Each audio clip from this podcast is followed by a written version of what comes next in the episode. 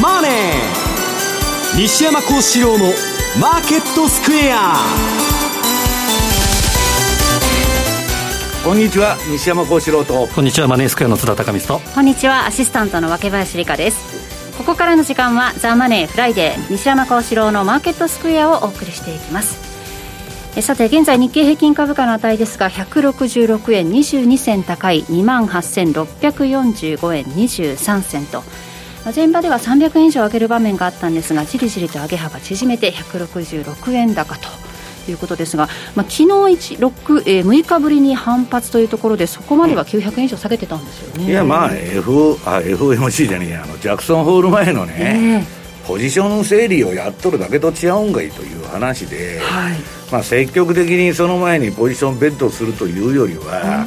ちょっとね、まあ、見方がすごい分かれてて、はい、安全に無風だっていう話もあれば、えー、いやかなり高なことを言ってねえー、市場がまあ舐めてるんでちょっと締めるんだみたいな話があってですね、はい、そんなもんは終わってみるまでわからんと、えー、議論してたってしょうがないから結果見ていけと。そうです、ね、いうことだと思うんですけどね。何か情報が、ね、出てくるんじゃないかなということは先週お話ししてたんですが今のところねそんな何か発言に関する情報は、ね、今日から始まってる始まるんだけど、えー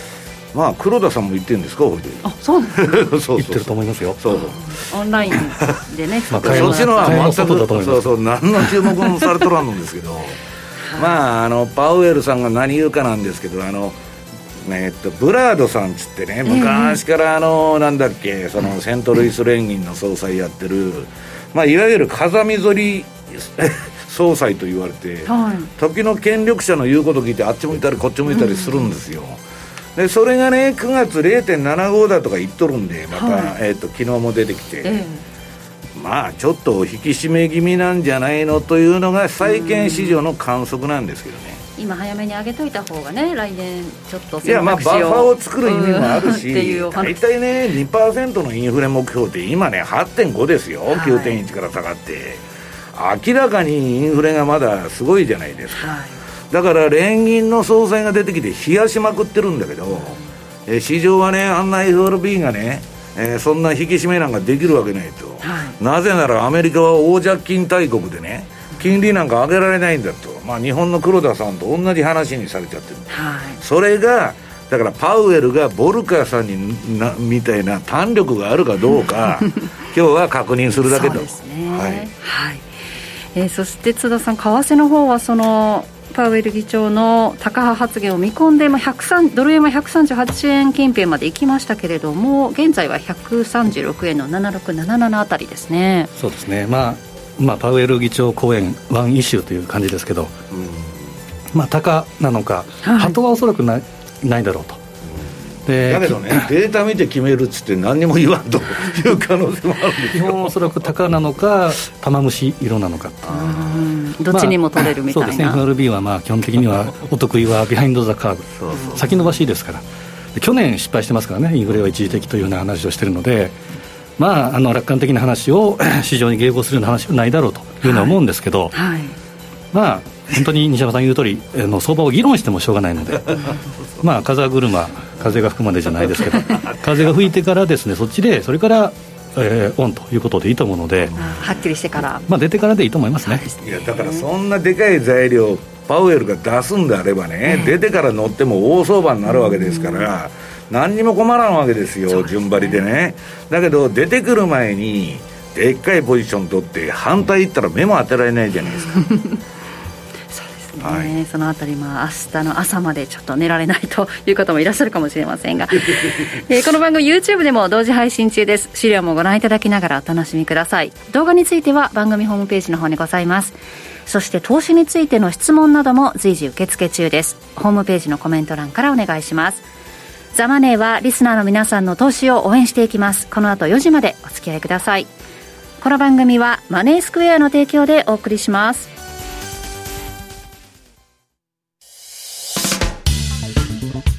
お聞きの放送はラジオ日経です。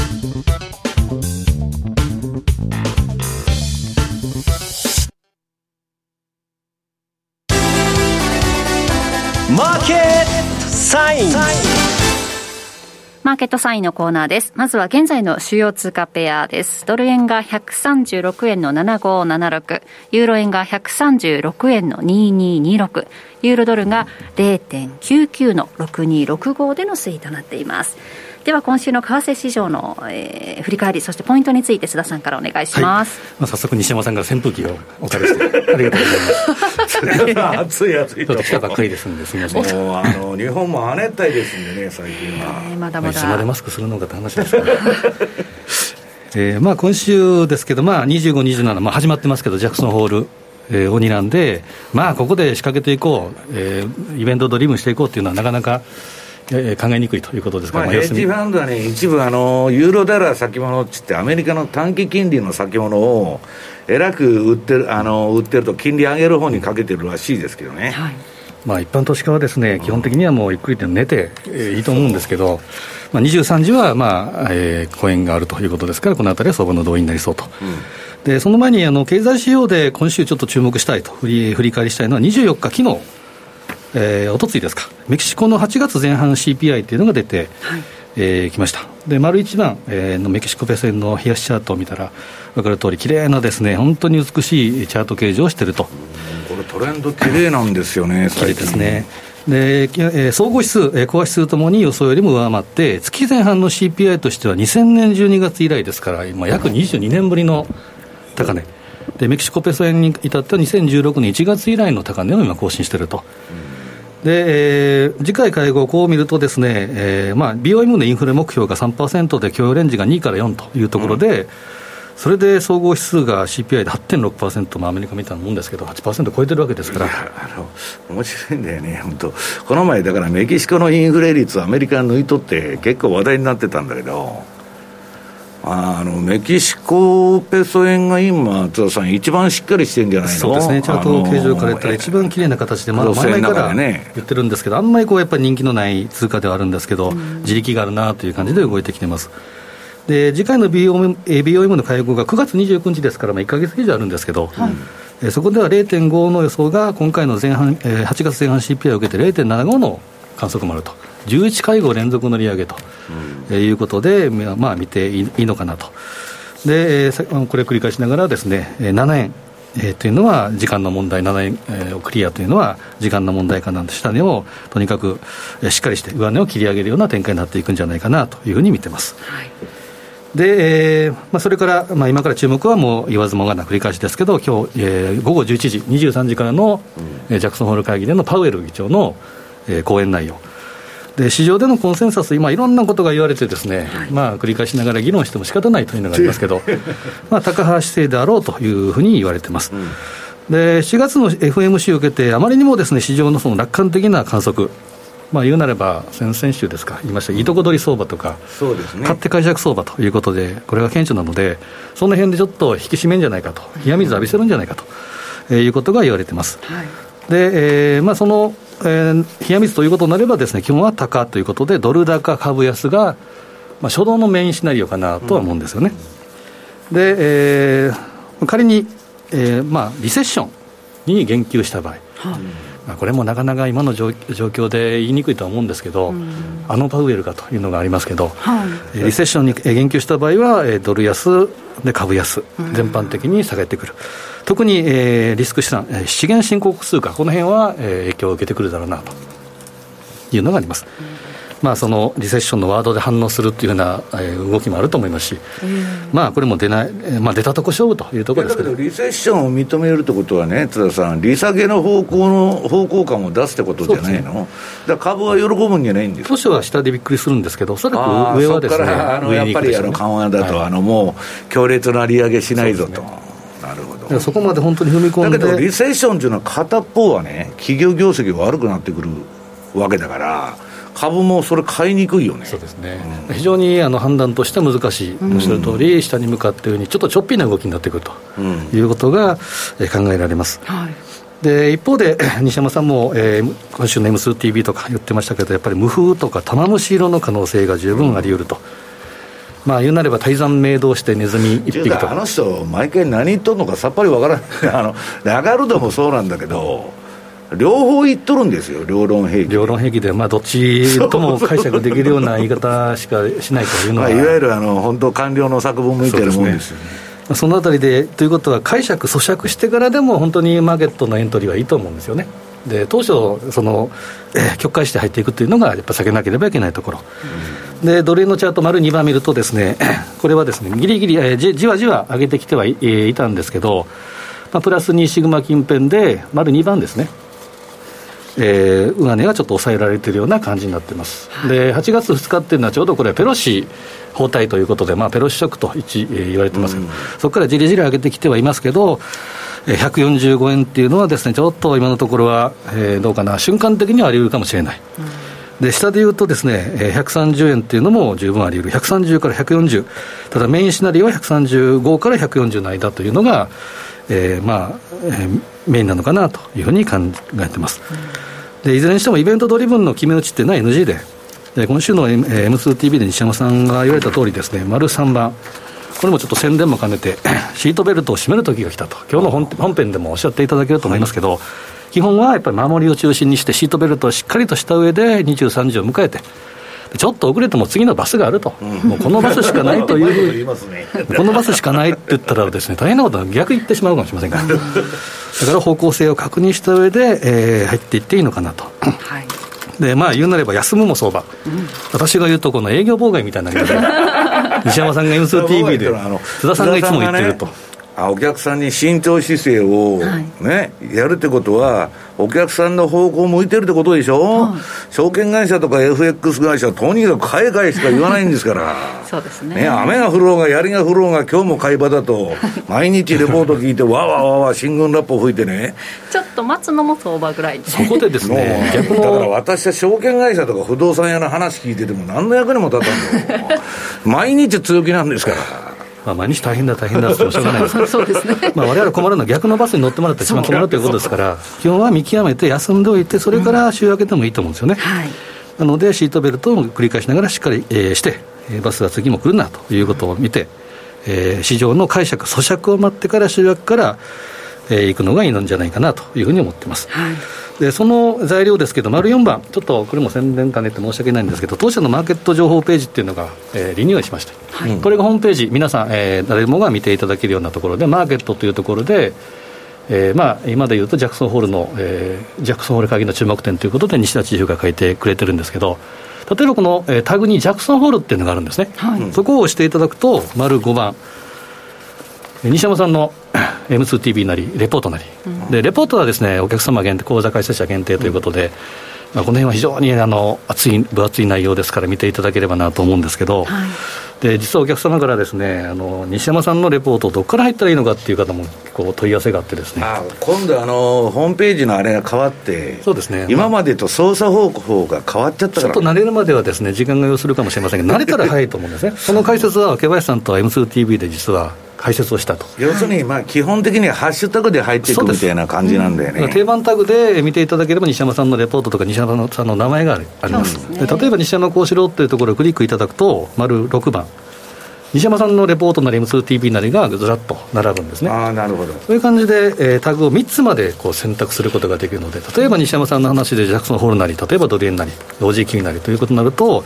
えー、知りたい情報を知ることができるということなので、うん、ぜひ使っていただければというふうに思います。タグで関連付けるとこう、今までたどり着けなかった情報とかページにもね、たどり着くことができるから、新鮮ですよね。あ、池林さんも褒めていただいてありがたいなと。私は昔ながらの人間なんで、今までと操作方法が違うから、どうなってんだって電話して、私も聞いたんです。後で直接説明させていただきます。なるほど。お願いしますでそれを言って、ちょっと今日の本題で最後いきたいのは、えー、やっぱ、ま、この8月末ということで、はい。えー、みたいなのが丸7番で、毎年言うのがこのニュージーランドドルのこの時期からのエントリー、はい、ただニュージーランドファンダメンタルズでいうとですね25日昨日、えー、ニュージーランドの第2四半期の小売の売上高っていうのが出てこれが予想がプラスの1.7のところが結果はマイナス2.3なんですね、だからちょっとなんか弱気なこと言ってたよね。そうですね、うん、でまあ、えー、今度9月7日にニュージーランドの、G、GDP が発表されますけど2四半期連続のマイナス成長っていうことになるとテクニカルリセッションということですから、うん、そこでえー、ちょっと弱含んだと、特に、えー動きえー、発表直後動いてなかったんですけど、後でこう解釈して、特に OG キウイが上げてきてるっていうのは、うんうん、この辺のキウイの悪い材料を今、見込んで上げてきてるというのが多いかなと思います、まあ、利上げは粛々とするんだけど、早くそれが終わるんじゃないかみたいな話になったと、ね、もうあんまり利上げしたら、ですね特に今、ニュージーランドの30億というふうに言われているのが、インフレに伴う生活苦。で、家計の悪化。で人口の伸び悩み、この辺はもう日本とよく似てますけど、うん、こういったところで、まあ、悪い材料はニュージーランドの方が取られやすいということで。まあ、OG、まあ、基本的にはあのついていくと思うんですけど、うん、ちょっと OG 級が今上げてるというのがあります、はい、ただ、パターンに従うならば、このシーズナルチャートでいうと、8月は下げやすくて、で、まあ、黄色の矢印というのはまさに今の時期、8月末ですけど、で秋冬は強くなりやすい、特にあのクリスマスから正月明けにかけてって、非常に強くて、東美のシーン。もしくはサンタクロースラリーっていうのがあり得るので、はい、単純に8月末に勝ったら、利益が出やすいんじゃないかということを毎年言わさせてもらってるんですけど、一応結果で見ると、丸8番。ニュージーランドドル円、8月末に勝って12月末に打った場合の勝敗表でいうと、過去10年は10割なんですね、これ、スタップ関係なく、まあ、プラスリターンの時は丸勝ち、マイナスリターンは負けバスというふうにすると、で過去20年にしてもです、ね、2008年がリーマンショックの下げ、10月、で2011年がこれはドル円相場が史上最安値、75円でつけたという民主党政権の時ですから、それに引っ張られたというのがありますけど、まあ、一応、20年の成績でいうと、18年間はプラスリターンで9割の勝率であると。だから今回もこうなるんだ、必ず丸だと、プラスリターンだっていうわけじゃないですけど、相場っていうのは基本確率論ですから、確率の高そうな方にベットするということから考えたら、この8月末のこの時期、まあ、一点集中じゃなくてもいいいいと思うんですけど、そのえー、1週間、9月ぐらいまでオーバーシュートして買ってみてもいいのかなと。なんか感覚的にちょっとこのシーズナルが今年は後ろにずれてるような感じが私はしてるんですけど。そうです8月はですね本当はもっと下げてくれれば、本当にシーズナル通りっていうか、法則通りなんですけど、8月がね、上げてるので、だからその前にまあ逆にちょっとね、前半半期、株が弱かったんで、まあ、下げちゃったっていうことなんでしょうけど。まあ今年はであの中間選挙もあるんで、非常にややこしい。中間選挙もあった秋には、例えば中国でいうと共産党大会もありますし、うん、まあ、いろんなイベント、政治的なイベントが今後あるということですから、うん、まあ、この辺はちょっと中9月にかけてね、ちょっと様子見ながらって感じですよね。はい、はいで、えー、そこで見たいのが丸9番のニュージーランドドル円の冷やしのチャートですけど、基本はですねやっぱ横ばいなんですね。で21日の MA ってことは、1か月の参加者のコストのあたりにうろちょろしてるってことは、これ85円ですけど、まあ、居心地がいいというところで、上にも下にも行きやすいと。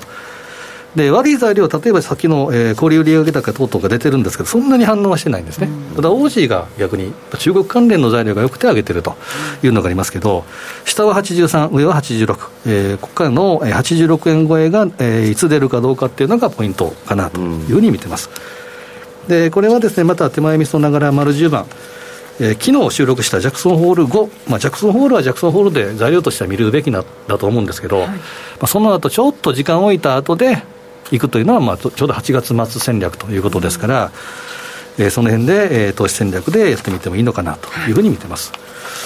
で、えーまあ、これも西山さんつながりでいうと、丸11番、えー、私もですねレポートを書かせてもらってたりということで、例えば津田高光ということで絞り込みしていただければ、今日は、えー、ドル円の、えー、チャートの説明もしたり、と OGQ の話をしたりですね、あと M2TV なんかもあったりということで。名前を押すのは一番確実で。そうですね。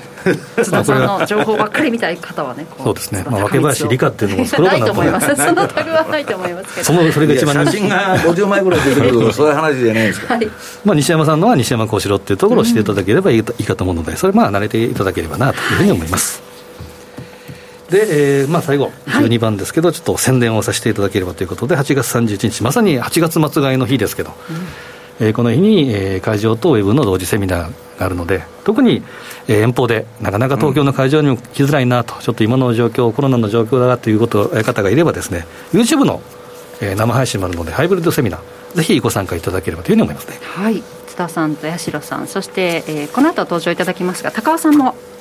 えー、登場されて、トラリピ世界戦略セミナー FX アウトルックトラリピ世界戦略セミナー8月31日水曜日の6時からとということですのでぜひこちらもホームページの方でねチェックしてみてください、はい。はい、ということで、津田さんから為替の振り返りお願いしましたが、西山さんからは、そのまたジャクソンホールの公演は玉虫色か、それとも波乱かと。まあ、いろんな見方があってね、まあもう完全にね、そのパウエルがそんなあの高派になるわけないんだと。で、大体にしてアメリカ金利なんか上げられないっていうのがその根拠になってて、はい、まあ今日の話でいろいろ後で出てくると思うんですけども、大借金大国なんですよ。だからまあこの調子でいって借金が増えてくるとね、はい、もうどうしようもないと。またまああの学生ローンのあれでね、選挙対策でまたあの大盤振る舞いしとるんですけど、ね、今まであの真面目に開発してた人とかね、えー、学費がないからって大学進学諦めた人がバカを見てるというようなね、まああの4000万人は喜んどんだけど、後の国民が怒ってるみたいな。まあ、とにかく借金、借金と、もう全部借金で経済回していくと。はい、で、まあ、その、まあちょっとね、無理だという話と、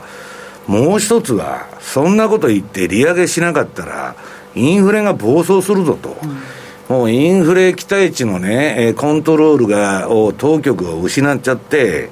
まあ、ボルカーさんはね、80年代20%まで金利上げたわけですから、まあ、その二の舞になりますせと。えー、今20%もね、アメリカね、若林さん金利上げたら破産ですわ。だから、えー、非常にもう積んどるわけですね。どっちにしたってダメなんですよ。はい、ただ、ダメだっつっても、ごまかしごまかし、先送りして、付けのね、まあやっていくことはできますんで、最後はもう決まっとるんですよ、これ、運命は。だけど、まあ、最後は万歳する覚悟なんですけど、万歳するってことは、アメリカは損はしないんですよ。借金踏み倒すんですから。米国債持っとる連中が損するわけですよ。で、それはともかくね、えー、2ページ、えー、FRB の疾病外傷、それ、マネーマネージャー夜も寝られんと。いや、それはね、あの、これ、高派なこと言われたらたまらんぞっていう人がたくさんいるわけですよ。株買ってる人とかね。はい、んで、まあ、あるいは利下げにかけてる人とかね。あの、利下げというか、金利低下にかけてる人とかいうのは、たまらんと。だけど、まあ、パウエルはね、あの、パウエルというよりも、このずっと FRB の高官とか連銀の総裁はずっと高派なことばっかり言って出てきとるわけですよ。で、昨日のブラードはもう0点、あの、その隣に出てますけど、7号だっつって、ダメ押しをしとるわけですよ。で、こんだけ高派なことばっかり言ってんだから、パウエル一人がね、はたはなことは言わないだろうと。ただ、パウエルっていうのは学者じゃないんで、トランプが自分の言うこと聞くやつっていうので連れてきて、イエレンをクビにして据えたもんで、はい、でそもそも共和党の人間ですから、なんだかよくわからんと、今の民主党政権の中で。で、このブラードさんも共和党ですから、まあ、昔はね、あの、共和党政権なら FRB 議長になれるような、えー、地位の人なんですけど、今民主党政権だから、まあ、いくら風見鶏とはいえね、そんな民主党のあの意向を受けて、あの、喋っとるんかどうかも、その辺よくわからんと、はい、いうことで、考えれば考えるほど難しいぞと。で、次の3ページ。ただね、昨日アトランタ連銀出てきて、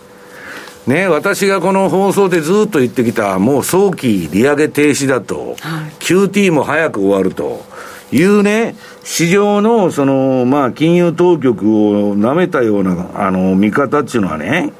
大間違いだって言ってるんですよ。その市場の、あの FRB が利下げに転じるなんていうような期待は間違ってるとはっきり言っとるんですよ。で、ここまで言っとるのに、パウエルが出てきてね、利下げしますみたいな、景気後退ですんで、ここからはね、あんまり過激な利上げはしませんみたいなことを言うのかってことですよ。だけど、それ、パウエルは、だからそれ都合が悪いでしょだからデータで決めるっつって何も言わないから無風なんだっていう人もいる。と株が上げると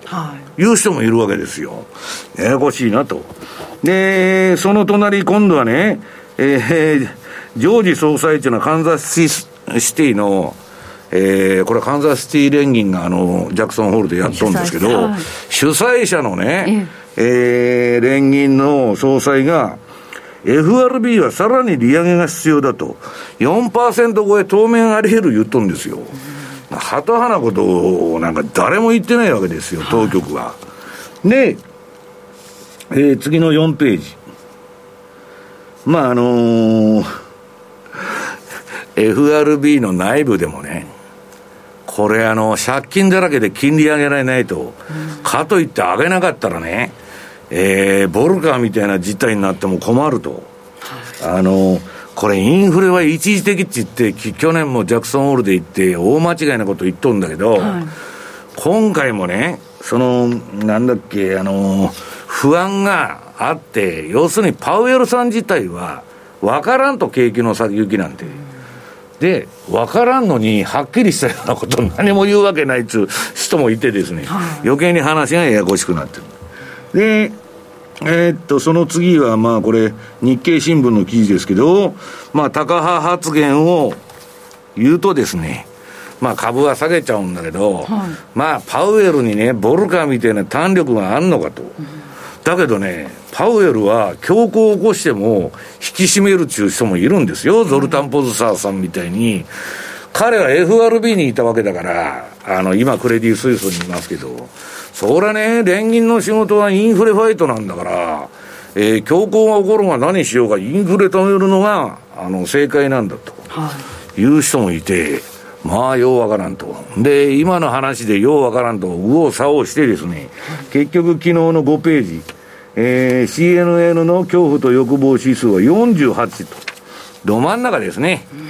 まあ、一回欲望のゾーンに入りかけたんですけど、私は今の相場でね、そんなエクスリ、エクソリームグリード、強欲とかそんなゾーンには絶対入らんと。で、せいぜい欲望のゾーンに入ってきて、で、まあ、すぐまたニュートラルになっちゃった。で、今度は、悲観に入りかけてたんだけど、また今ちょっと戻してきてる。金利が下がるとハイテクが吹き上がるっていう図式でですね、まあなんだかポジション整理なのか何なのか分かりませんけど、で、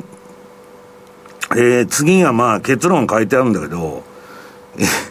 パウエルの発言を受けた株式市場の反応についていろいろ議論しているが、結論は出ていないと。これはまあファンドマネージャーとか喋ったんだけど、ようわからんと。津田さんが言ってるように、結果見てから行きゃいいんだという話ですよ。ねえー、じゃあ株はどうなってるかっつうと、まあこれが上がらなきゃ米株上がらないというナスダック100ですね。えー、6ページの、うん、ナスダック100の動きを見ると、これはまあ、あの、ベアマーケットラリーが一旦終了してですね、はい、今、チャートは黄色くなってる。黄色くなってるんだけど、まあ、標準偏差も ADX も下がっているという調整相場なんですね。で、あのー、まだ結局ジャクソンホール待ちの相場なんで、まあドル円とかもそうなんだけど、両方どっちにも仕掛けにくいと、結果が出るまではね、はあ、いう形。で、今度 SP500。まあこれがね、えー、っと、連銀の総裁とか出てね、市場は間違ってる間違ってると、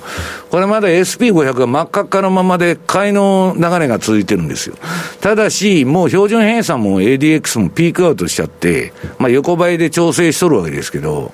まあこのジャクソンホールとですね、9月21日だったかな、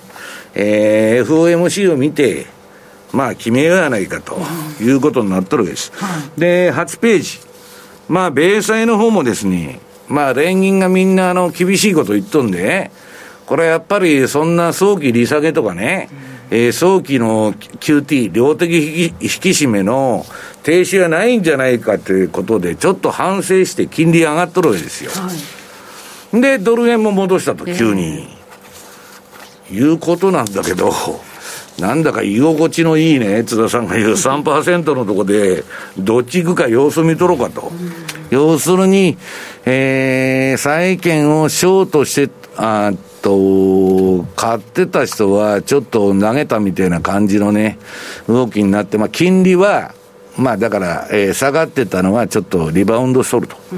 で、次の9ページのドル円のチャートを見てもらうとですね、まあこれも、えー、売りシグナルが出てたんですけど、まあなんか、その後今買いになってまして、はい、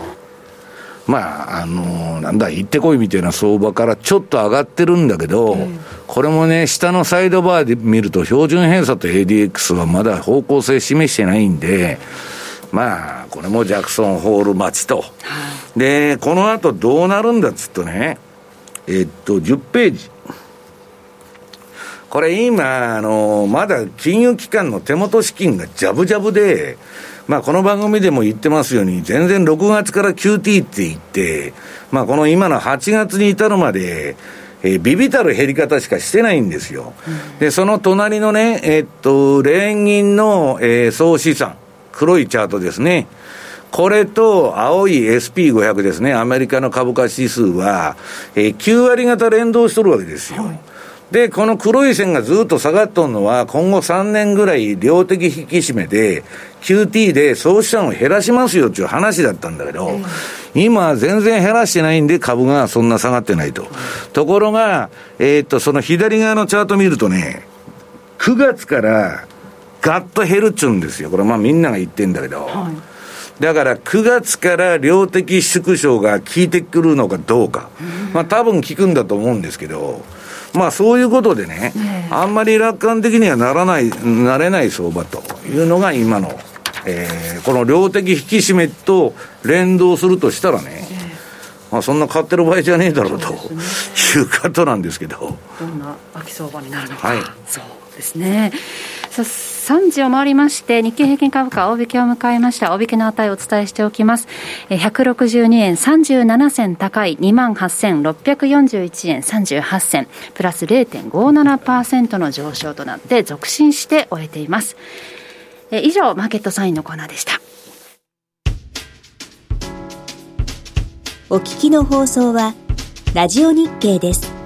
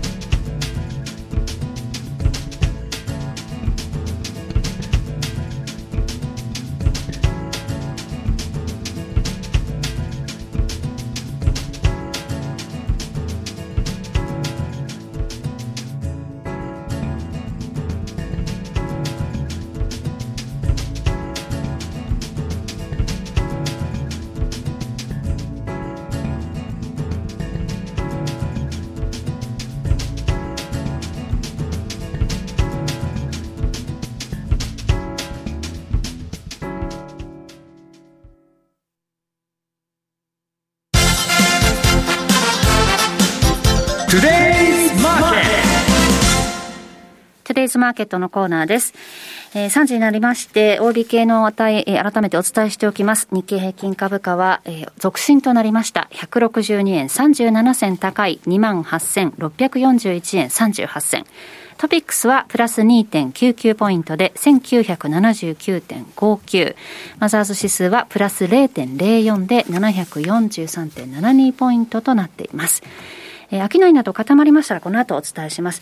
えー、ではここからは西山さんに今週のアメリカ市場について伺っていきます。はい。まああのー、なんだっけ、まあ全体の相場としてはね、あんまり楽観できないあれなんだけど、はい、まあなんかあの、この前あのー、13F っつって、まあ3ヶ月に一度の、まあアメリカの上場企業を大量に持ってる人が届けなきゃいけないと。はい、いろんなファンドとかね、えー、届けて私もまあレポートでね、えー、レーダーリオとその、バフェットのポジションちょっと、えー、いくらかレポート書いたんですけど、はい、えー、っと、これまあ個人投資家の参考になるっていうのはね、今あのミーム株とかやって、まためちゃくちゃ儲かったとか、むちゃくちゃやられたとか、まあそんな話ばっか出てて、で、あの IPO だとかね、あとあのスパックももう市場むちゃくちゃになってて、はいまあ、10倍、20倍になって、これ今度は20分の1になるみたいなね、その銘柄をやってると、金がいくらあっても皆さん足りないんですよ。で、株っていうのはやっぱり有料株っていうか、いい銘柄買わないとダメ。キャッシュリッチなね、えー、手元の資金がドーンとあって、えー、何があってもびくともしない企業。で、そういう企業はまた自社株買いするんですよ。はいで、バフェットはね、最近私まあレポートとかで書いてるんですけど、自社株買いしない企業は、バンバン、えー、ぶん投げて、えー、切っていってるわけです。で、今度ね、私もあの、米国株の個別銘柄のトレードやってるんで、まあちょっと参考までに、はい、まあどういう動きになってるのかと。いうことを、まあ、バフェットのあの、ポジションから言っておきますと、12ページ。これがね、今回あの、44銘柄しか持ってないんですよ、この人。40兆円もポートフォリオあるのに。米株って若林さん、人から部から買えるんですよ。だからそんなもんなのに、まあ、この人はだから集中投資の、私はあの分散投資を進めとるんですけど、はい、集中投資でね、まあ、あの、今回のその届け出はほとんど見るべきものがあんまりなかった。そんな変化がない。新規の銘柄なんか何もないし、はい、まあ、ここ書いてるいくらか銘柄外してですね、で、何をしとるかって言ったら、アップルへの投資を新たに390万株買ったと。追加購入し。うん、で、えー、6月末時点で1220億ドル。まあ、アップルの一本足打法と言われてるんですけどね。まあ、4割ぐらいポートフォリオ、まあ、あの40兆円のうち、アップルが占めてるわけですよ、はい、すごい中中投資ですよ、私がもしね、日本の年金だとか、機関投資家の運用でこんなことやってたら、一発でクビになる。これはね、ポートフォリオのバランスが悪すぎると。偏ってると。ええ。いうことなんですけど、うん、まあ、バフェットさんは、まあ、人と違うことをやって儲か、儲けてると。でね、えっと、何をやってるかって言ったら、まあ、アップルはとにかくあの、年間ね、2兆円とかいう規模で自社株買いするとこだから、まあ、津田さんがよく言う、あの、相場の下値硬直性、下方硬直性があるんですよ。はい。ね。下がったら自社株買いが出てくるんだから。で、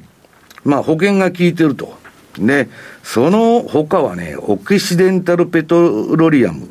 あとシェブロンね。もうエネルギー株ばっか買っとるんですよ。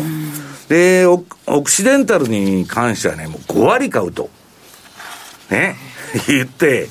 で、まあ、もうストックオプションから何から持ってるんで、もう半分子会社みたいなもんで、今度から連結計算になるんじゃないかと言われてるんですけど、これでね、えー、その13ページを見ると、まあこれバンク社、あの、バフェットが持っとる、えー、保有銘柄の時価総額順なんですよ。まあこれ見ると、まあアップルが、まあ保有割合で見るとね、40.76でしょ、うん、で、バンカメが10%、はい、えー、コカ・コーラが8%、シェブロンが、まあ約8%ですね、これも。はい、で、アメリカンエクスプレス7%と。いうようなことで、えー、っとね、この、まあ上位の、えー、5銘柄だけで、ポートフォリオの7割と。これはね、普通、例えば GPIF、GPF だとかね、えー、海外の年金とか、こんなポートフォリオ組んどるとこ、一社もないですよ。そのぐらい偏ってる。はい、偏ってるんだけど、運がいいのか、眼力があるのかよくわからないんですけどね。これあの、えっと、1月から6月でバフェットもね、アメリカの株が下がってかなり損した。689ドルも評価益を失っとるんですよ。その、はい、この前半の下げで。アップルも下げたし。うん、だけど、その後6月からだいたい今に至るまでざっと計算するとね、もうその損した分の75%取り戻しとるんですよ。他の投資家の人は皆さん沈んだままなんですよ。もう金なくなりましたとかね。そういう人ばっかりなんだけど。いや、すごいなと。でね、まああの、私はインデックス投資っていうのを進めてるんですけど、はい、インデックスは皆さん倒産しませんので、個別企業はね、ボンボン倒産するんですよ、株っていうのは。だけど、まあ、そういう意味ではね、あれなんですけど、これちょっと資料が間違ってるのは14ページ。これがね、アップルの冷やしなんですけど、これ週足って書いてる冷やし。この V 字型の戻り。このまあちょっと資料が古くて、8月19日までのデータしか入れてないんですけど、はい、まあほほぼ下げ埋めとるじゃないですか。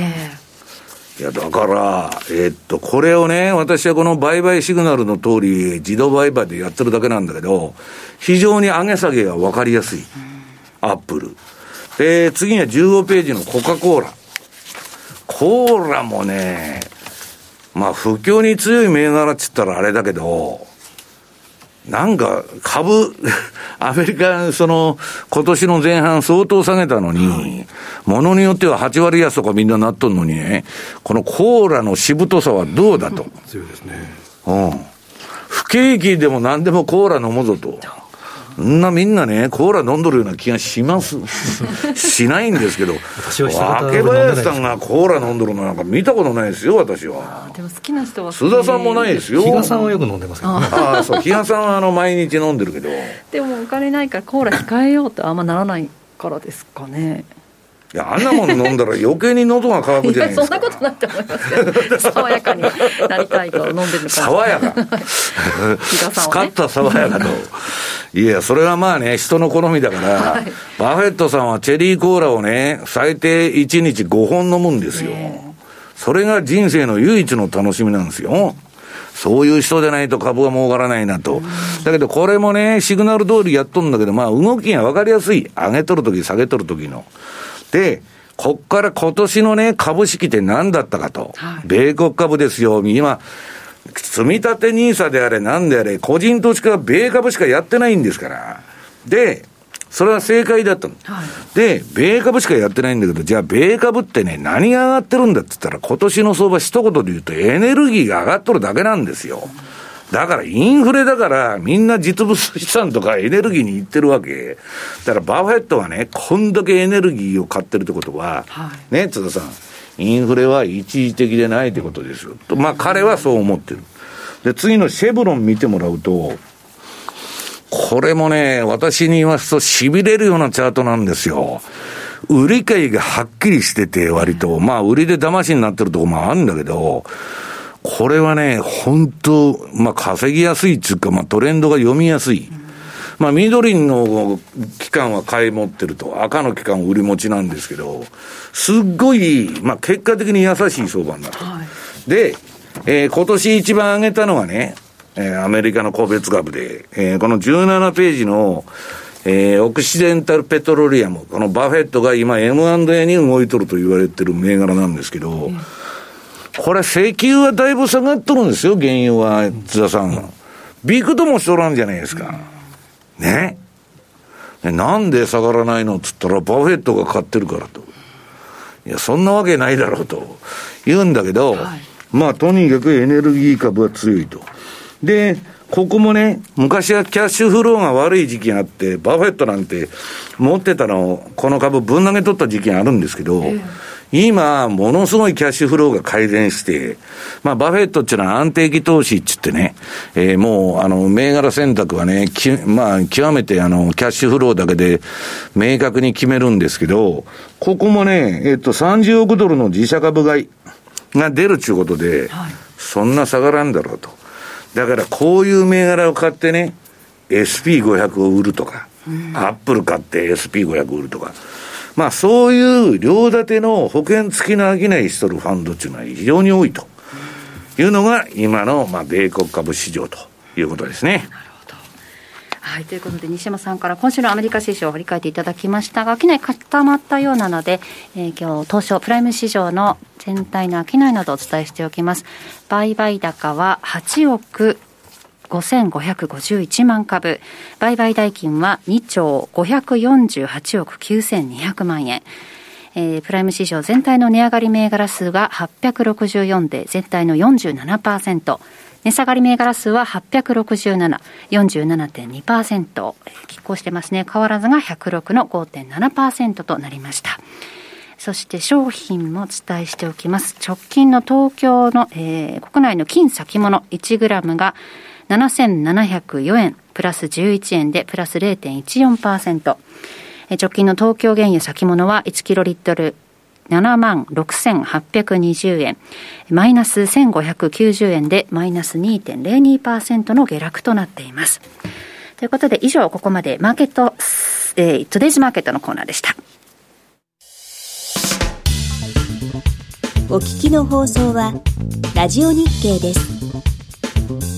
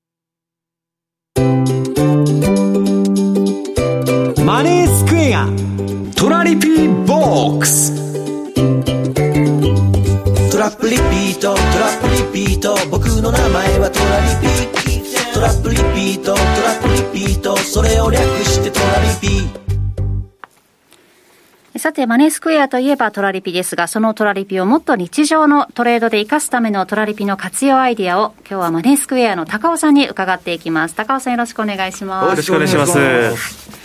えー、今日はどの通貨ペアから参りましょう、はい、今日はですねやはり OG 位ですね、はい、どうしてももう先週あたりからですね、えー、えー、レートが上がってきているということでお問い合わせも多いといったところで、うん、まあ、それについて今ダイヤモンド戦略どうなっているかというところをですね、はい、チャート見ながらお話ししようと思いますので白の1枚目をお願いしてもいいですか、はい、津田さんの方からもねちょっと5ドルの方が強いというお話ありましたけれども。あそうなんです、はい、でこれが、まあ、5ドルが強いということで、まあ、上がってきていると。どうしても OG9 ダイヤモンド戦略の上限1.13というところが戦略上の、えー、レンジの上限になってくるんですけれども、そこにもう今日近づいてきているといったところに、えー、はい、なっていてじゃあこれで、えー、どうしようどうしようみたいなところなんですけれども、はい、まずはやっぱりリスク管理といったところですね。この戦略を運用している口座自体がどこまで耐えられるのかというのをやっぱり事前に知っていただきたいと。はい。はい、でこれ自身がやっぱりですね、まあ、通常100万円のプランで戦略リスト出してたりするんですけれども、当然、レンジの1.13よりも上に耐えられるようにといった設計を出しているんですけれども、はい、やっぱりお客様それぞれによって他の戦略も同時に並行して運用している方だったりとか、ちょっとあの入金額少ないけれども、この戦略やってみているとか、いろいろバリエーションがあると思うので、そはい、そこのちょっとリスクの確認方法だけですね、はい、ご確認させていただきたいと思います。はい。じゃ次のですね、えー、資料2枚目をお願いします。はい、リスクシミュレーション機能、はい、ええ、これが当社の取引画面のですねメニューの中に、まあ、PC からではないとちょっと使うことできないんですけれども、うん。はい、こんな機能があって例えば、はい、今のレートってまだ1.13もいってないんですけれども、え、左上のレートを変更してみるというところからですね OG9 のレートがもし仮に1.13になったとか1.14になった。その時の含み損だったり証拠金維持率どうなるのかというものが一目で分かる機能が、うん、計算してくれるんだ、うん、そうです。はい。自動でここが計算できるので、うん、やっぱりどうしてもトラリピだとポジション持ってない部分の計算とかって、えー、電卓だったことすると。面倒くさいよね、はい、相当面倒くさいんですよ、もうこれ自動で今入っている戦略のものがレートが上がると同時にポジションも掴んだ上で、えー、含み損も計算してくれると便利な機能になっているので、はいで例えばここを、えー、まずレンジの上限1.13まで耐えられるのかとか、うん、で1.14まで大丈夫なのか。で1.15が大体直近ですね2015年以降形成している、えー、レンジ相場の、まあ、上限を少し上といったところになるので、はい、まあ、そこまで、えー、見てみて左下のこの証拠金維持率のパーセンテージが100を割るか割らないかを確認していただきたいと。でもしここが100%を割ってしまうようであれば、はい、そもそも想定している2015年以降形成しているレンジの中で耐え抜いたとしてもロスカットになってしまってはそれはそれで戦略として意味がないと思いますので。その場合は、まあ、例えば追加の入金をしていただいて、はい、そのちゃんとレンジの中では耐えられるようにしておくであったりとか、もう事前にも準備をして余裕を持っておきましょうと。まあ、あらかじめだから損は計算された損とい。うことですよね。そうです。やっぱりしっかりとリスクを最初から逆算をしておけば、ね、まだまだ大丈夫だといったところもご自身で分かってくると思うので、うん、ここをぜひとも使っていただきたい機能になってます。その戦略の中では把握していたとしても全体で見てみたときにあもしかしてってなってるかもしれないですもんね。そうなんですよなので、まあ、例えばあの通貨分散して運用されている方だと、1.15にしても、あれ、全然余裕だなっていった口座ももちろんあると思いますし、はい、あそうだよね、全体に読んだ、だから個人個人ポジションっていうのは、ポートフォリオ全然違うから。あそうです、そうです。やっぱりここであのもう個人個人の自分の今の状態というものをまあ把握していただくだけでだいぶそれぞれ心の持ちようとか、うん、どうして動いていこうとか判断も変わってくると思うので、はい、はい、今のうちにぜひチェックしていただくことをお勧めします。じゃちょっと OG 位じりじり上がってきてあのどうなどうなんですかっていうお問い合わせに関しては高尾さんがそういうリスクの管理に関してお伝えしているってことですか？そうですね、うん、はい、まずリスクを把握して、はい、そうすればまずは基本的に見通し上この1.15を一気に抜けてくるといったような材料が揃っているとかそういったわけではないと思うので、はい、まずはこのレンジの中耐え抜きましょうといったところが大前提になると思うので。はい、基本はあの利益っていうのは計算はできないんですけど、まあ、取らんたぬきのですから。いやあの利益のコントロールはできないんだけど損のコントロールだけなんですよ。投資家できるので大事なのはやっぱ見たくないところですけど可視化をしといてここまでは大丈夫だなと、さあ、ここを超えたらどうしようかなということを準備をしておくっていうのは大事なので、まあ、語弊をですね、まあ、恐れずに言うとですね、相場っていうのは明日わからないですから、うん、どうなるか。ただ、ここまで来たらこうだっていうことの悪い方これをしっかりと認識する上で、このシミュレーションというのはですね、絶対使うべきだと思うんですよね。うん、ぜひちょっと使っていただければというふうに思いますね。はい。ちなみにこれ、実際にあのレートを動かしてみて、足りなければ、少し入金したら、維持率どれだけ回復するかとかもシミュレートできるので、えー、はい、実際に今、追加を、例えばいくら追加できるよ、追加してみたらどうなるかとか、そのあたりとかもいろんな機能で試すことができるので、いろいろいじってみていただくと面白いかと思います。なるほど。はいそれでは実際に毎度おなじみのパフォーマンス結果、あの資料の3ページをお願いします。はいじりじりと上がってきてるという話でしたが。そうですね。じりじりと上がってきていつつもなんだかんだでまたおなじみの、まあ、前回から約4回といったところでリピートはちゃんとしているといったところですね。はい。まあ、当然ちょっと評価損もあの今のレートで見るともう少し上がっているとは思うんですけれども、はい、はいまあ、なんだかんだで、えー、まだ回転している部分があったりするのでパフォーマンスは含み損が発生していても、まあ、プラスをまだキープできていますと。うん、はい。まあ、ここからはどうしてもあの上がるか下がるかみたいなところは さっき須田さんが言っていただいたようにわからない、もし今まで通りの例年通りの流れになるのであれば年末に向けて下がってくるかもしれないですしと。ですよね。はいまあ、ここばっかりはちょっとあの様子を見守っていきながら、また来週も 見ていきたいと思います。そう動きそうな材料っていうのは直近でありますかね？あの論理的に言うとですよ、ロジックで言うと、ええ。ー、OG 級がこれだけ上がるっていうのは、ちょっとやっぱり行き過ぎだと思うんですよね。うん、ただ、マーケットっていうのは当然、感情も左右しますから、はい、どっちかというと、ニュージーランドのまあ、今は株はいいとこ取り相場ですけど、はい、ニュージーランドドルに至っては悪いとこ取り相場みたいな感じ。で、悪い材料があったら、先にニュージーランド反応しやすい、まあね、がね、まあ、あの景気テクレでどんどん今、政策出してるんで、はい、そうなると、まあ、オーストラリアが、まあ、上がるわけですよ。まあ、そこのところですよね。そうですね。ただ中国も、ね、だから中国もね、そんないいのかっつったら、経済が最悪の状態なんで、いやだからどこもね、まあ、非常に危機的な状況に追い込まれてるってことなんですよね。あとニュージーランドの連銀のあのオア総裁って結構こうはっきり誤ったり、インフレに関しては、自分の方向性が間違ってたとか、うん、これなんか示してくれるところは、なんか信じられるなという感じがするんですけど。いや、何それは若林さん、中央銀行のやつは嘘ばっかり信じられない失敗だったって認めるって、なかなかね、難しいじゃないですか。ジャクソンホールで2、3回の追加利上げを示唆ということもあったり、テクニカルリセッションはないっていう発言は、足元ではしてるんですけど。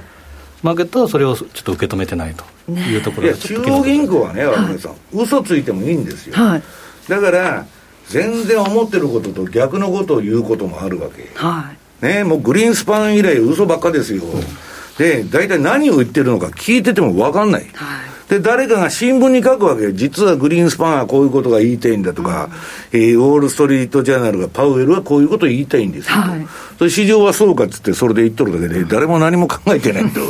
で、言っとる党の本人が、ね、インフレが一時的って大外れでしょ、あんだけインフレ率が上がっとんのに一時的だって言っとるわけですから、だからそんなもんそもそもね、予測する能力なんかないわけですよ。一番分かりにくいのはラガルド。あラガルドも一番何言ってるのか分からないんだけども。黒田さんはもう半でおっしゃるようにね、何があっても、ね、日本は金利上げませんと。テープレコーダーなんですオー トリバースで、あの、毎回流しといたらいいぞと。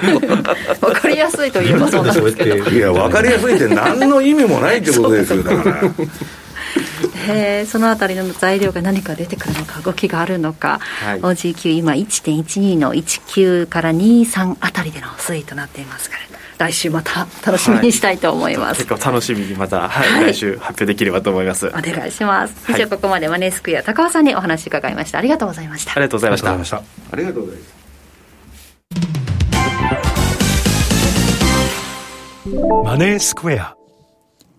マネースクエアといえば特許取得のオリジナル注文トラリピ来たる2022年10月創業20周年を迎えるマネースクエアこれまで資産運用としての FX を掲げ、様々なマーケット情報の提供や新しいサービスの提供を行ってきました。そんなマネースクエアが満を持して打ち出すのはトラリピ世界戦略。マネースクエアでは2020年の OG9 位、2021年のユーロポンドに続き、2022年5月、トラリピ運用の新たな選択肢として、米ドルカナダドル、通称ドルカナダを導入しました。いずれもトラリピと相性が良いとされる通貨ペアです。これらのトラリピ向きとされる3通貨ペアを組み合わせ、リスクの緩和と収益チャンスの増加を狙う運用戦略がトラリピ世界戦略。特設ページでは各通貨ペアで100万円ずつ、合計300万円で5年間運用した場合のパフォーマンスを公開しています。ぜひご覧ください。マネースクエアではこれからもザンマネー西山幸四郎のマーケットスクエアを通して投資家の皆様を応援いたします。毎日が財産になる株式会社マネースクエア金融商品取引業関東財務局長金賞番号第2797号当社の取扱い商品は投資元本以上の損失が生じる恐れがあります。契約締結前交付書面をよくご理解された上でお取引ください。お聞きの放送は、ラジオ日経です。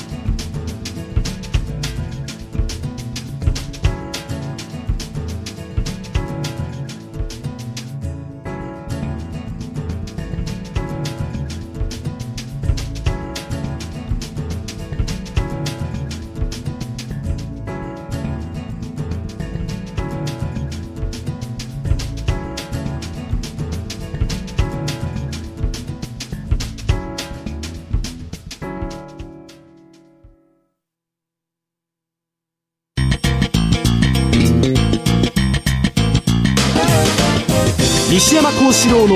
マーケットスクエアさて、このコーナーではマーケットの見方について西山さんにいろいろな角度で教えていただきます。今日のテーマ、シートベルトを締める時が来た。アメリカ株式市場のパターン分析ですね。パターン分析。はい、まあ、相場っていうのはね、皆さん何かと私も35年ぐらいやっとるんですけど、はい、1にストップ、2にストップと、3、4がなくて5にストップと。はい、津田さん言うように、儲けのコントロールなんかできないんですよ。それはね、えー、運なんですよ、はい、で、たまたま私が相場、まあ、そのやってて、めちゃくちゃトレンドが出たと、例えば原油でトレンドが出たとか、株でトレンドが出たと、で、結果的に大儲けしたと、はい、そんなもんは、たまたまなんですよ。で、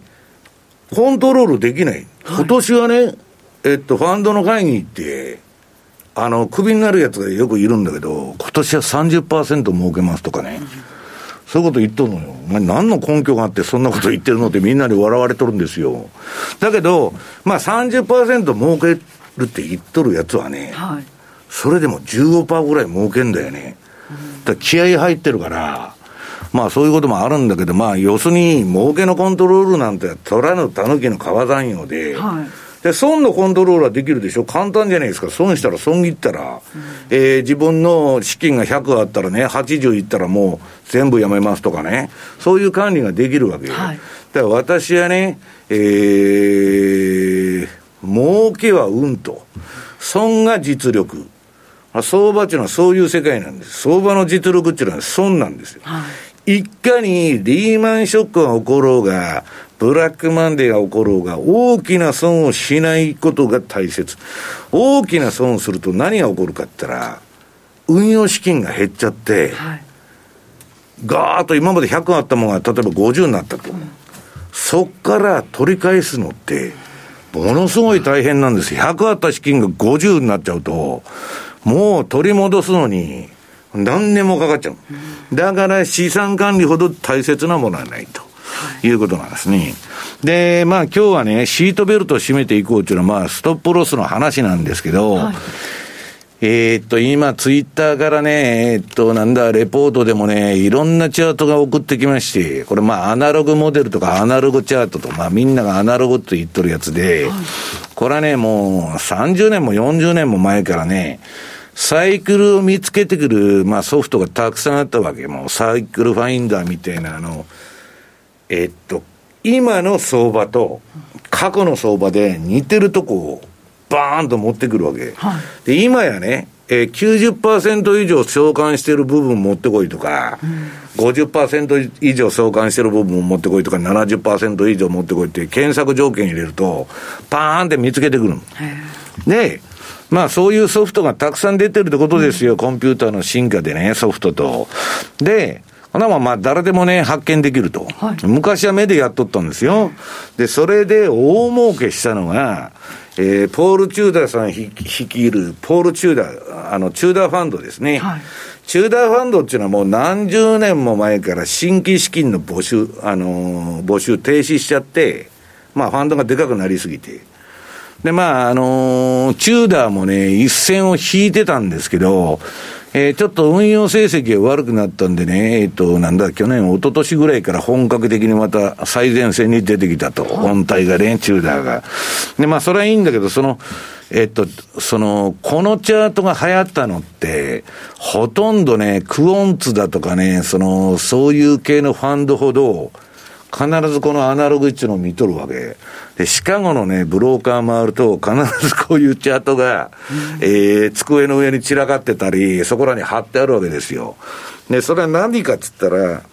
相場っていうのはね、えー、っと、フラクタル構造っつって、まあ、エリオット波動なんかもそうなんですけど、ええ、常に同じような動きを繰り返すんだっていう考え方があって、うん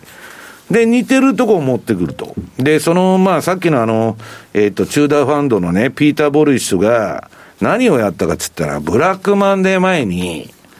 えー、この、えっ、ー、と、もう、えー、直近、すぐ暴落すると。わーわー言い出して、で、株のショートポジションと、まあ、SP500 の売りですね。で、米国債の買いポジションを山ほど作って、したら本当にこのチャートの通り暴落したと。いうのがあって、まあ、ものすごい流行ったんですね。さあ、1987年の話ですけど。今に至るまでみんながこういうチャートを見てると。と、今年の、あのー、2022年相場が白いチャート。で、2008年の相場、2008年っていうのは何があったかって世界金融危機、リーマンショックの年ですよ。はいで、今のところこの、これね、えー、っと、何日か前のチャートだから、もう今、下げ相場に入らなおかしい局面に来とるんですよ、この白いのが。で、えー、このアナログチャートのパターンでいくと、こっからアメリカの株はめちゃくちゃ落ちる。この黄色い線のに沿って。はい。いうことになるわけです。で、私はそんなもんで売買はしないんですよ。そのパターン分析とかアナログチャートでね、これから売りになるから売りますと。それはしないわけですよ。私のシグナルに忠実にやるんだけど、ただ SP500 がこういうチャートになってるってことはね、私のポートフォリオの中に、これからまあ、あるいはトレーディングする中で、SP500 やろうっていう動機になるわけですよ。で、私は自分の先ほど SP500 のチャート見、あの、見せましたけど、あれが黄色くなってね、売るシグナルが出たら、ちょっと普段より多めに乗ろうということになるわけです。で、まあ、要するに相場っていうのは絶対がないんでね、これ大外れしてめちゃくちゃ上がるかもわからない。で、それがなんでかちょっとね、えっと、20ページ。こんなね、パターン分析とか、結構いい加減な部分があって、はい、じゃあ、えっと、今年の2008年の相場ね、過去の強気相場と似てるとこもあるんですよ。で、フォーザブルズって書いてる、あの、左側のね、皆さん、この、えっと、画面の、えー、左側が強気相場で、この赤いのが今年2022年の相場。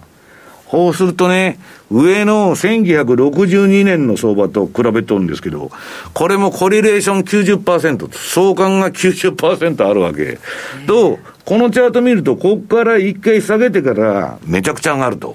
いうパターンになっとるわけ。で、その下は、えー、2015年相場とも似ていると。で、これは、これはもうちょっと上げて、その後もみ合いになってドスンと下げて、その後また上げていくと。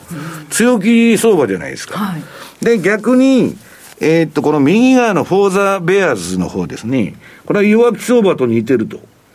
えー、2008年が先ほど言いましたように91%の相関、コリレーションだと。で、1973年相場とも85%の、えー、コリレーションがあると、相関があると。これはまあ、どっちにしろここから地獄に落ちていくというパターンのチャートと。はい、さてどうなりますかということなんですよ。だから、これね、あの人間のすることって、心理から何から似てきて、相場が下がってくるとね、取る行動とか上がってくると取る行動って似てるわけですよ。はい、案外バカにはできなくて、ドスンと、私はその弱気の方で見てるわけ。はい、少なくとも、9月から11月のね、まあ、中間選挙のあたりまでは、そんなね、えー、強気で買えないどっちの私の見方なんです。で、次の21ページですね。これはもっと怖いパターンで、まあ、あんまりパターンとして出なかったりね、よく騙しが入るヘッドショルダー。はい。三尊天井というやつですよ。仏さんが3体だなとって、まあヘッドショルダーっていうぐらいだから、このチャートで言うとね、皆さん、真ん中が頭で、両肩でき取って、で、ネックライン切ったらね、えー、大暴落と。ここで大事なのはネックライン割れが大事そうそう。で、まあ、そういうパターンになるんじゃないですかと。で、私はね、何日か前にツイートしといても忘れてもたんですけどね、えー、中国の川がどっかで干上がったらしいんですよ、干ばつで。したらこの仏のね、ちょうど三尊の三体ある真ん中の えー、仏さんがでかくて、両側に小さいのが並んでんだけど、おしたらね、それをみんなが、お中国もついに国運が尽きたかと。三尊、三尊がね、川が干上がったら、600年前のなんか、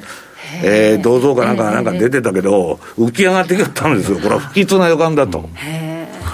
まあ、いう話もありましてですね、まあ、三尊が出ると、騙しも多いんだけど、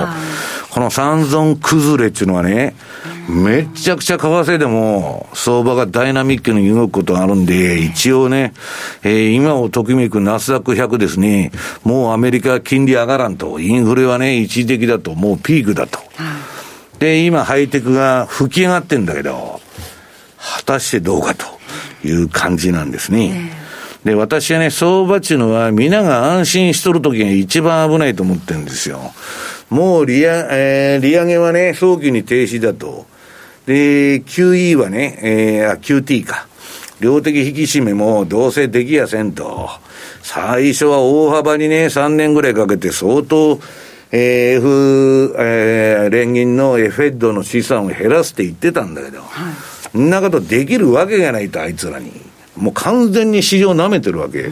この前ね、そのブレットンウッド3が来て、ドルがね、この先大暴落すると言っとるね、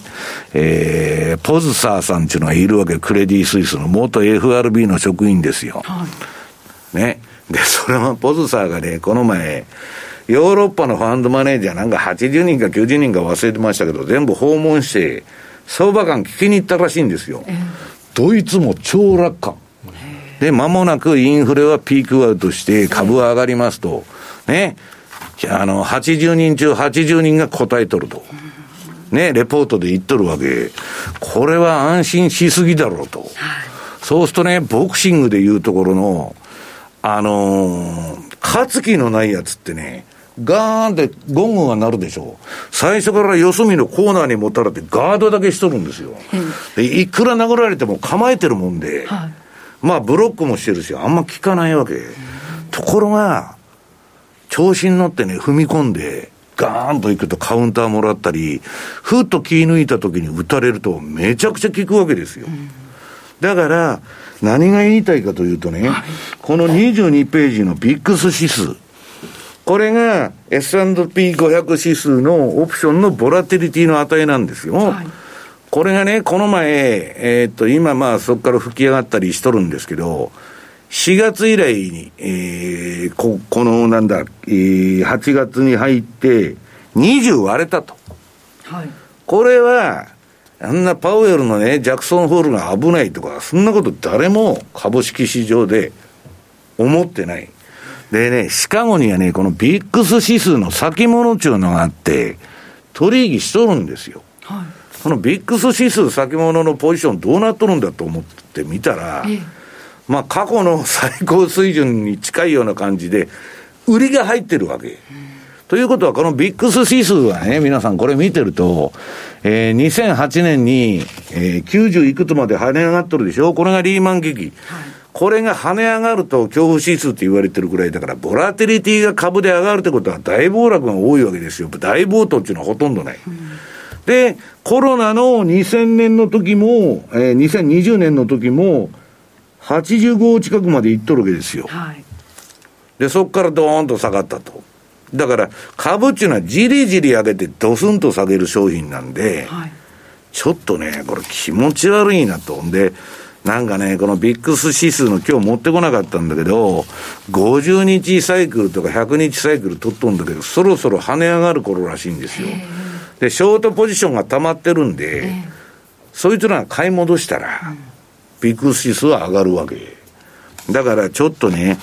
えー、不気味な感じのする相場になってると。で、じゃあビックス指数も先ほど言ったアナログチャートが出てるわけですよ。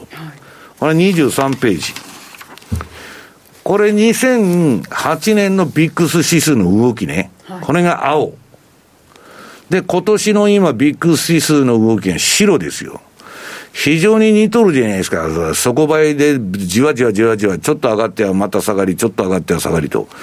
で、これから、この2008年のようなビックスの動きをするとね、はい、こっからビックスは一回跳ねて、で、そこから一回また落とすんだけど、ドーンと跳ねる。そうするとね、ジャクソンホールでちょっと売られてもまた、えー、相場上がると。はい、ところが9月のね、21日の FOMC で、えー、0.75上げましたとか、えらい高なことを言われましたということで、ドーンとくるかもわからないと。いうような絵が描けるわけですね。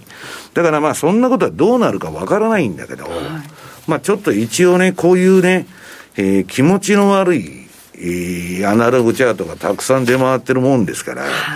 で、それをみんながね、気にしとったらいいんだけど、んなもんね、日本人で誰もこんなもん見てないわけですよ。ね。えー、早期もう、あの、インフレが一時的でね、えー、これからハイテクのバリュー株の時代だっつって、えー、旗振ってるわけですから、はい、本当にそうかということですね。で、そもそもね、アメリカっていうのはもう積んどる国なんですよ。はい、だから今確かにドルも高いし、まあ世界にそうは言いながらね、えー、アメリカに比較できるような規模の国はないと。ね、イギリスも落ちぶれ。で、上がってきたとはいえ、中国も今不動産バブルの崩壊でね、えらいことになってると。で、習近平がハイテクの方も占めてるもんですから、ちょっとまあ景気がかなり落ちてると。で、どこも買うとこないんで、アメリカにとりあえず金は行ってるわけだけど、アメリカっていうのはね、えー、っと、要するに、あの、帝国みたいな銘柄たくさんあるわけです。さっきのアップルとか、マイクロソフトとか、えー、要するに、まあ、あの、びくともしない企業がね、いくらでもあって、で、爆発的な成長しとるテスラとかそういうものも、全部アメリカに集中してるんですよ。だからそれアメリカに行くのが行くのは当たり前なんだけど、その、爆発的にね、なんでそんな企業が成長するようになったかっていうのは、アメリカが借金して金ばらまいてきた結果なんですよ、低金利と。はい、もうゼロ金利で資金調達できて、もうやりたい放題やれたわけ、ここ30年ぐらいは。で、それがね、えー、っと、24ページ。これ、連邦債務、アメリカの借金とね、FF レートの推移がここに出てる。で、この、今ね、あの、えっと、この前、まあ、ボルカーさんって亡くなったんだけど、この短期金利を20%までね、はい、1980年に引き上げた人、まあ、身長も2メートルと、うん、まあ、非常にね、えー、FRB の、えー、議長でね、まともな人は2人しかいないって言われてる。その1人がボルカーさん。うん、あとは、めちゃくちゃなやつだという、評価なんですよ。で、えー、ボルカーの後になったグリーンスパンっていうのは、あんなね、ジュリアード音楽院でラッパ吹いとったやつがなんで FRB 議長になってんだと、おかしいじゃねえかと。なんか、博士号もね、えー、裏口でなんか取ったらしいみたいな話で、みんな不安に思ったわけ。はい、ボルカーはなんか健康問題でいきなり辞めるって言って、任期の途中で辞めたんですよ。で、この割には長生きしました、ね、そう、そう、90まで。で、ブラックマンデーの前にちょうどグリーンスパンとけあの交代して、グリーンスパンでね、えー、フーイズイットの世界になってるわけですよ。誰だと、それはと。で、あの、えー、っと、なんだっけ、それでみんなが不安に思ってたら、いきなりだからあの人就任してブラックマンデーが来たわけ。マエストロって言われてました、ね、そう。で、その後がマエストラなんですよ。亀様、仏様、グリーンスパン様と。要するにバブルを起こしてですね、えー、相場が暴落すると思いっきり緩和して、はい、で、バブルを放置すると。で、またバブル崩壊すると、また思いっきり金融緩和してバブルを起こすと。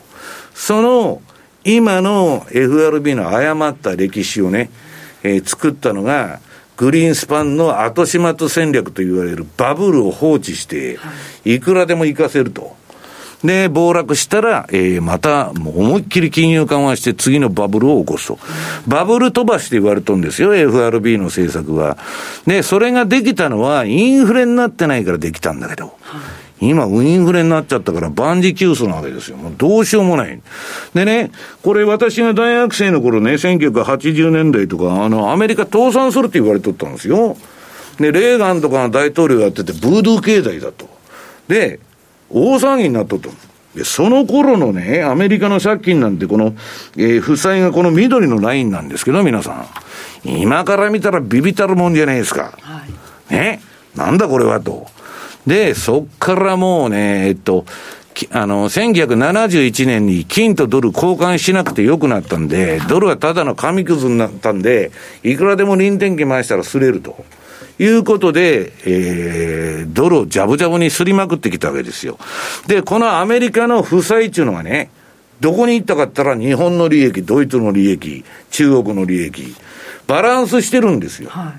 い、で、アメリカってこのままね、破産したら、要するに、踏み倒すわけですよ。したら、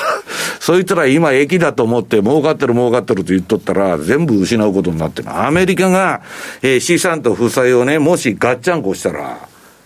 もうすべてバランスしてるわけですから、アメリカの負債が世界各国の富になってたのがなくなるわけ。で、この81年にこんなね、借金でも、えー、インフレファイトできたのはボルカーが、今から見たらビビたるもんでしょ？こんなね、30兆ドルも今借金持ってて、利上げなんかできるかというのが、もう、証券会社の読みで、なもん、パウエルが利上げなんかね、何がミニボルカーだと。あいつにそんなね、胆力があるかと、舐めちゃってるわけ。はだけど分かりませんよ。あの、パウエルは粛々と金利上げるかも。それは中央銀行の仕事っていうのはインフレファイトだからですよ。はい、で、このままいったらどうなるかって言ったらね、25ページ。アメリカの借金っていうのはね、このままいったら50億ドルまで増えるんだと。今30兆ドルまでもうパンクだって言われてるのに、えー、ますますね、あの、バイデン見てたらわかるでしょ？金ばらまきまくるじゃないですか。で、まあ、あの、2025年ぐらいには破綻するんじゃないかって言われてるわけ。アメリカは。利払いもできないぞと。で、これはね、私が言ったあの、レーガンの時のね、借金の50倍。で、71年のドルが、えー、金と交換しなくてもいい。まあ、ただの紙切れになったとこから、100倍の借金を持つことになるわけです。はい、今のこれ予想ですよ。で、それの軌道が書いてあるのが26ページ。まあ、ものには限度があるって言いますけどね。どんだけ借金しとんだよと。ね。はい、これが MMT 理論ですよ。現金はタダだと。で、議会も、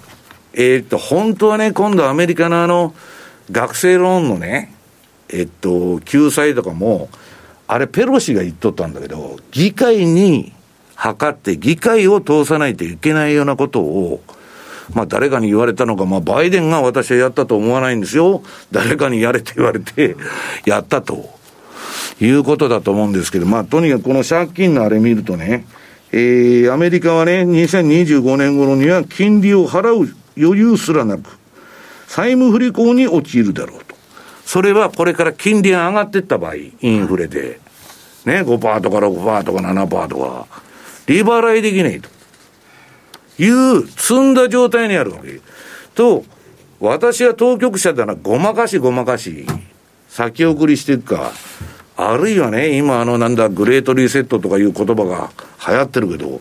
どっかでご和算にして帳消しにしようと。で、まあ、この2年間っていうのがね、もうそれにとどめを刺したと言われてるんです、そのコロナを契機に、えー、コロナのヒステリーでですね、えー、えー、27ページ。まあ、めちゃくちゃな緩和をしたと。これいくらなんでもやりすぎだろうと。FRB のポートフォリオは、えー、GDP の42%まで増えて、まあ、かつてのね、第一次世界大戦、第二次世界大戦、えー、世界大恐慌で GFC、グレー、えー、なんだ、あの、リーマンショックの時のポートフォリオのもう倍以上になってるんですよ。で、財政出動の方は財政赤字ですね。これも二度の対戦と変わらないくらい金使っちゃったと。で、これで企業業績上がったんですよ、皆さん。で、これから量的引き締めするとか言っとるのに、企業業績なんか上がるわけがないじゃないですか。これ引っ込んじゃうんだからもう。で、上がるとしたらさらにバイデンが借金して、もう大盤振る舞いで、わしゃ21世紀のニューディールやと。どんどん金ばらまきますよと。で、選挙もそれでトランプを駆逐して勝つんだという方針でも出しゃまだ延命するかもわからないけど、めちゃくちゃな政策やっとると。で、その28ページですね。今、あの、ワシントンではね、今、今日からバイデンがあの、選挙運動に、中間選挙の、えー、全国の遊説に回ってるんですけど、はい、今、えっと、民主党の政策っていうのはね、不況はない。で、インフレは打ち負かされたと。で、今この前出した法案で、インフレも収まりますと。この3つを強調してるわけです。はい、だから、パウエルがもし、その、この、バイデン政権に忖度しとったらね、そんな金利は上げないはずなんですよ。だからよくわからないと、要するにロジックで動いとるだけでな、わけでなくて、忖度して政策決めとるわけですから。で、えー、っと、次は、まあ、あの、バイデンのその例のね、学生ローン。まあ、あの、4000万人のね、学生ローンを、えー、帳消しにすると。はいこの人たちはそれは当然喜ぶんだけど、他の人は正直者がバカを見るじゃないかとか、まともに買いしとるやつとかね、えー、金がないから大学進学諦めた連中が怒り出すと。これは墓穴掘るかもわからないんですね、こういう政策が。で、ああ、もう時間ないの。ああ、それでね、えっと、なんだっけ。えー、それが書いてあるのが29ページ。借金はなくなったけどね、それ結局誰が払わんならんのだと。これ免除する言うとんだけど、そのアメリカの納税者が代わりに払うんですよ。で、連邦債務に、えー、また借金が加わるというようなことでね、えっ、と、ページ、あ、ちょっと最後にもう一個だけいいかな。ちょっと飛ばしちゃって、うん。アメリカの景気って私は不動産バブルが一番やばいっつってね、不動産がダメになると、もうダメなんだって言ってんだけど、これリーマンショックの前の2005年に KB ホームって天井つけとるんですよ。うん、それから1年か1年半して、リーマンショックで大暴落になったと。で、今度、この KB ホームの株見てるとね、2021年にもう天井つけてるの。はい、で、こっからね、1年か1年半ぐらいすると、またドスンとくるんじゃないのという見方もあるということですね。だから企業業績に対してね、あんまり楽観的に私はなれないと。で、住宅指標、あの、指標ってもうアメリカ終わってますから、はい、皆さんちょっと気をつけられた方がいいんじゃないですかということでございます。はい、以上、FX マーケットスクエアでした。お聞きの放送は、ラジオ日経です。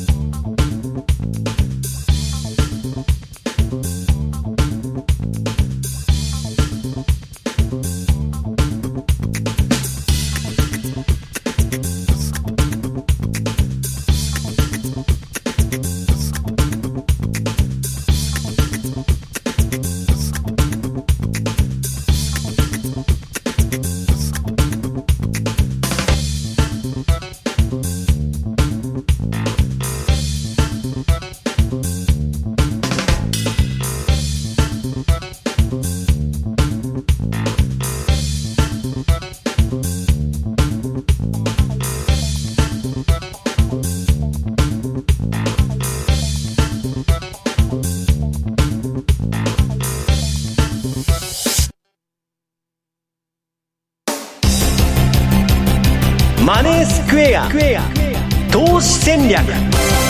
さて来週に向けての投資戦略津田さんお願いします、はい、まあ、あの足元は当然、えー、パウエル議長の講演ということでありますけど繰り返しながら、えー、その後の、えー、動きで週明けもしくは8月末で戦略でいいのかなということでや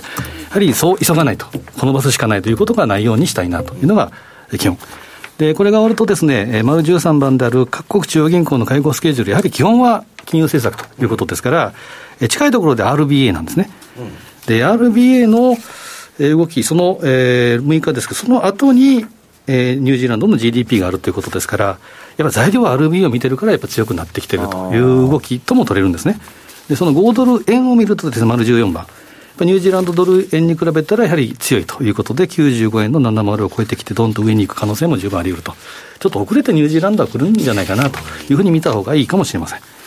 で、えー、丸15番でいうと、これは、えー、先ほど高尾さんからもあった通り、OG 企業がとにかく今強くなっている。はい